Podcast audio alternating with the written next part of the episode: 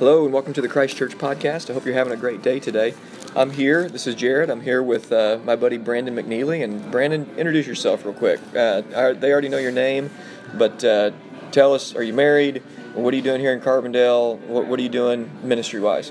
Yeah, I'm I'm married. Been married for six weeks, so I'm an expert. Um, and uh, not really, but I'm learning. And um, I'm also the director of the Baptist Collegiate Ministry at SIU, and um, we're just starting that up this semester, and we've been been moving along. So, um, and I'm also a student at SIU. I'm majoring in sports administration. Very cool. Uh, it's been a really real pleasure to be able to see God work through through Brandon and the collegiate ministry. Uh, I get to get a chance. Jordan and I and Ransom have been going on uh, Wednesday nights just to, to hang out with these students, and God's at work and uh, in, in, a pretty powerful way. It's just neat to see and uh, he's doing that. God is through through Brandon in a real powerful way. So it's just a, it's an honor to be able to meet with Brandon here today, and we're going to walk through a passage in Romans chapter seven, and this is going to be the passage that I get to preach at the men's retreat this weekend. And uh, if you've not signed up, man, I encourage you to do that. You can go ahead and just uh, come on Friday night and just bring twenty five dollars. Um, if you if you want, you can message me on Facebook and ask any questions, and hopefully I'll have some some answers for you about the weekend. But uh, we'd love for you to come.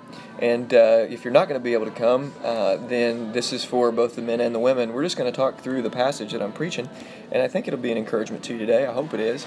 And uh, we're going to be talking about bearing fruit for God. So what I'm going to do is I'm going to read through uh, Romans chapter seven, verses one through six, and then I'm going to play a little Q&A here with, with Brandon, and we're just going to walk through it slowly. And uh, like I said, I hope it's an encouragement and challenge to you today.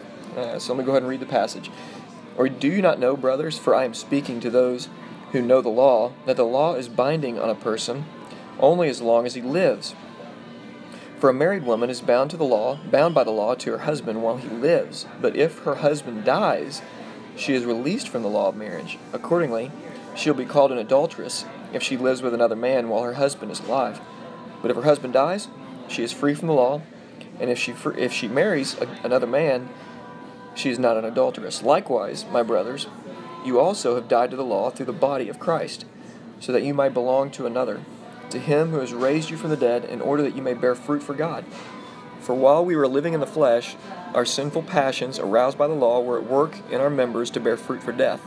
But now we're released from the law, having died to that which held us captive, so that we serve in a new way, the way of the Spirit, and not the old way of the written code.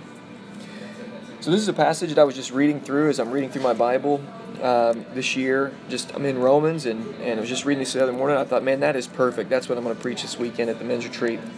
The title of the sermon is, is going to be the gospel for failing men.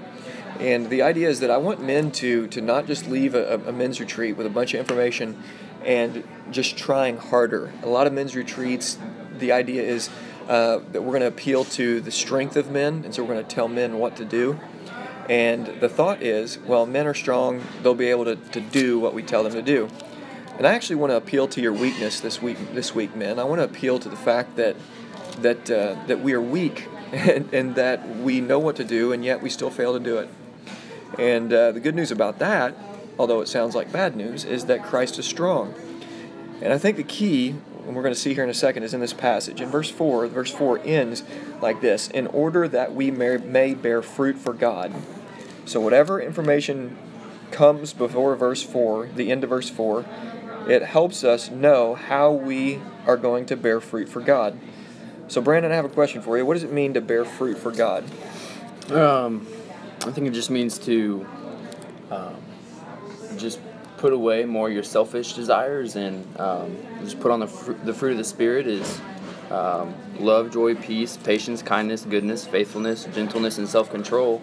Um, I think it just means letting the Spirit work those attributes into you more um, and through you um, to show the gospel and, and, to, and, and to show Christ. Um, you know, we're commanded over and over again uh, to take up our cross, to deny ourselves, and I think when when you when you don't deny yourself, you're not showing the fruit of the spirit. And um, so I think it's just to, just to put on these attributes more um, for the for the advancement of the gospel. Good deal. And that's what we want for you men this weekend, and for, for the ladies listening in here today as well. That's what we want for, for all of you. We want and I want for myself, and Brandon wants for him. We want to bear fruit for God. We want to grow in godliness. We want to become more and more like Jesus. And so I want to know what it is before the end of verse 4 that helps me bear fruit for God. So let's go back through this. The first three verses talk about a marriage. And the idea is that there's a husband and wife that are married, and the law binds them together until one of them dies. But if one of the one of the, the spouses die, if the husband dies, the wife is free to marry. That's what it says here at the end of verse 3. It says, But if her husband dies, she is free from that law, and if she marries another, another man, she is not an adulteress. And then verse 4 brings us into this law gospel paradigm. Verse 4, it starts like this it says, Likewise, my brothers. So, Brandon, I'm going to ask again, what do, what do you think that word likewise means? I think it's just it's it's just a word that's bridging from from this picture of marriage and death to what we're about to read, and um, I think it's just saying what you just read here is going to help you understand what you're about to read. Good deal. Okay, so that's helpful. Thank you. Here's what the likewise leads into. My brothers, you also have died to the law through the body of Christ, so that you may belong to another. Here's what's wild about the law the law is actually good and right, but the problem uh, isn't with the law, the problem is with us. The law, this first marriage, the marriage, we were married, literally married. Humans are married to this law. And the law looms over us and it exposes in us all sorts of sinful passions, uh, all sorts of heart problems, and it exposes that, that we simply can't measure up. And this first husband, um, although it is good, exposes how bad we are. And it actually kills us. And in this verse, it tells us that we have died, for those who are in Christ, we have died to the law. It was us who died in that horrible first marriage, died to the law through the body of Christ. So in Christ's death, we find our death to our former marriage. We died to that form, that former husband, that former marriage, that law. We died to that when Christ died in our place.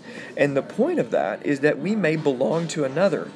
So here's where our second marriage comes in. This is how this this likewise transitions from the first part of the chapter to the second, or uh, first part of the, the chapter to the second part of these verses. It says that we are now, if you're in Christ, we have a new marriage. We belong to another.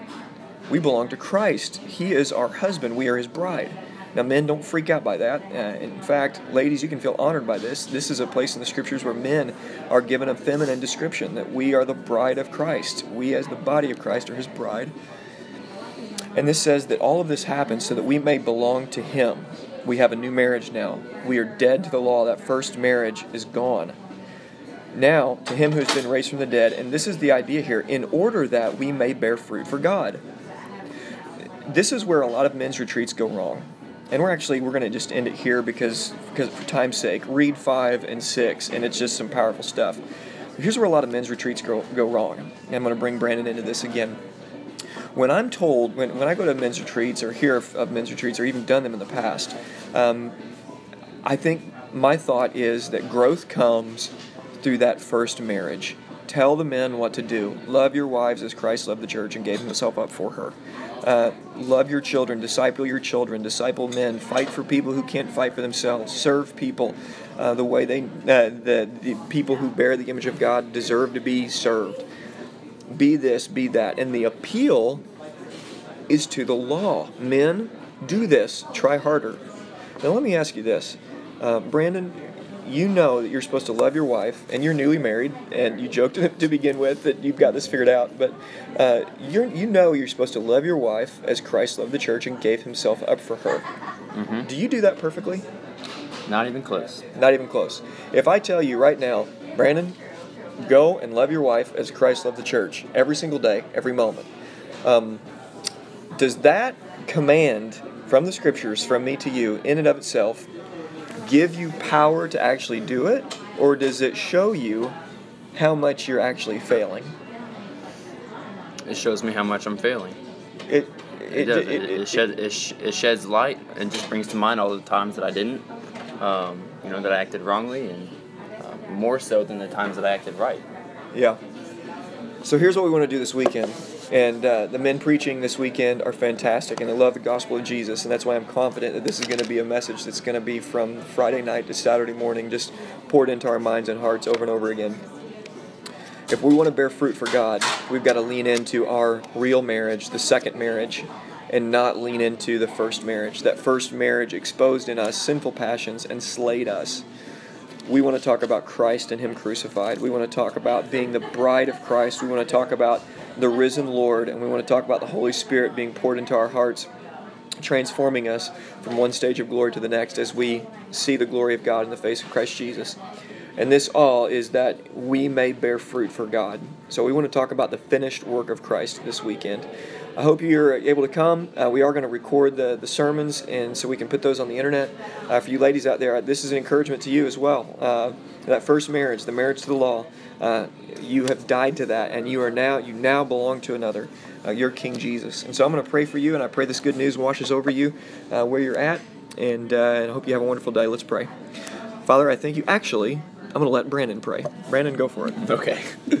Father, we just God, we thank you for your goodness and we thank you for your spirit um, that that you just poured out onto us. And um, God, I just pray for each person that listens that that listens to this that they'd be encouraged.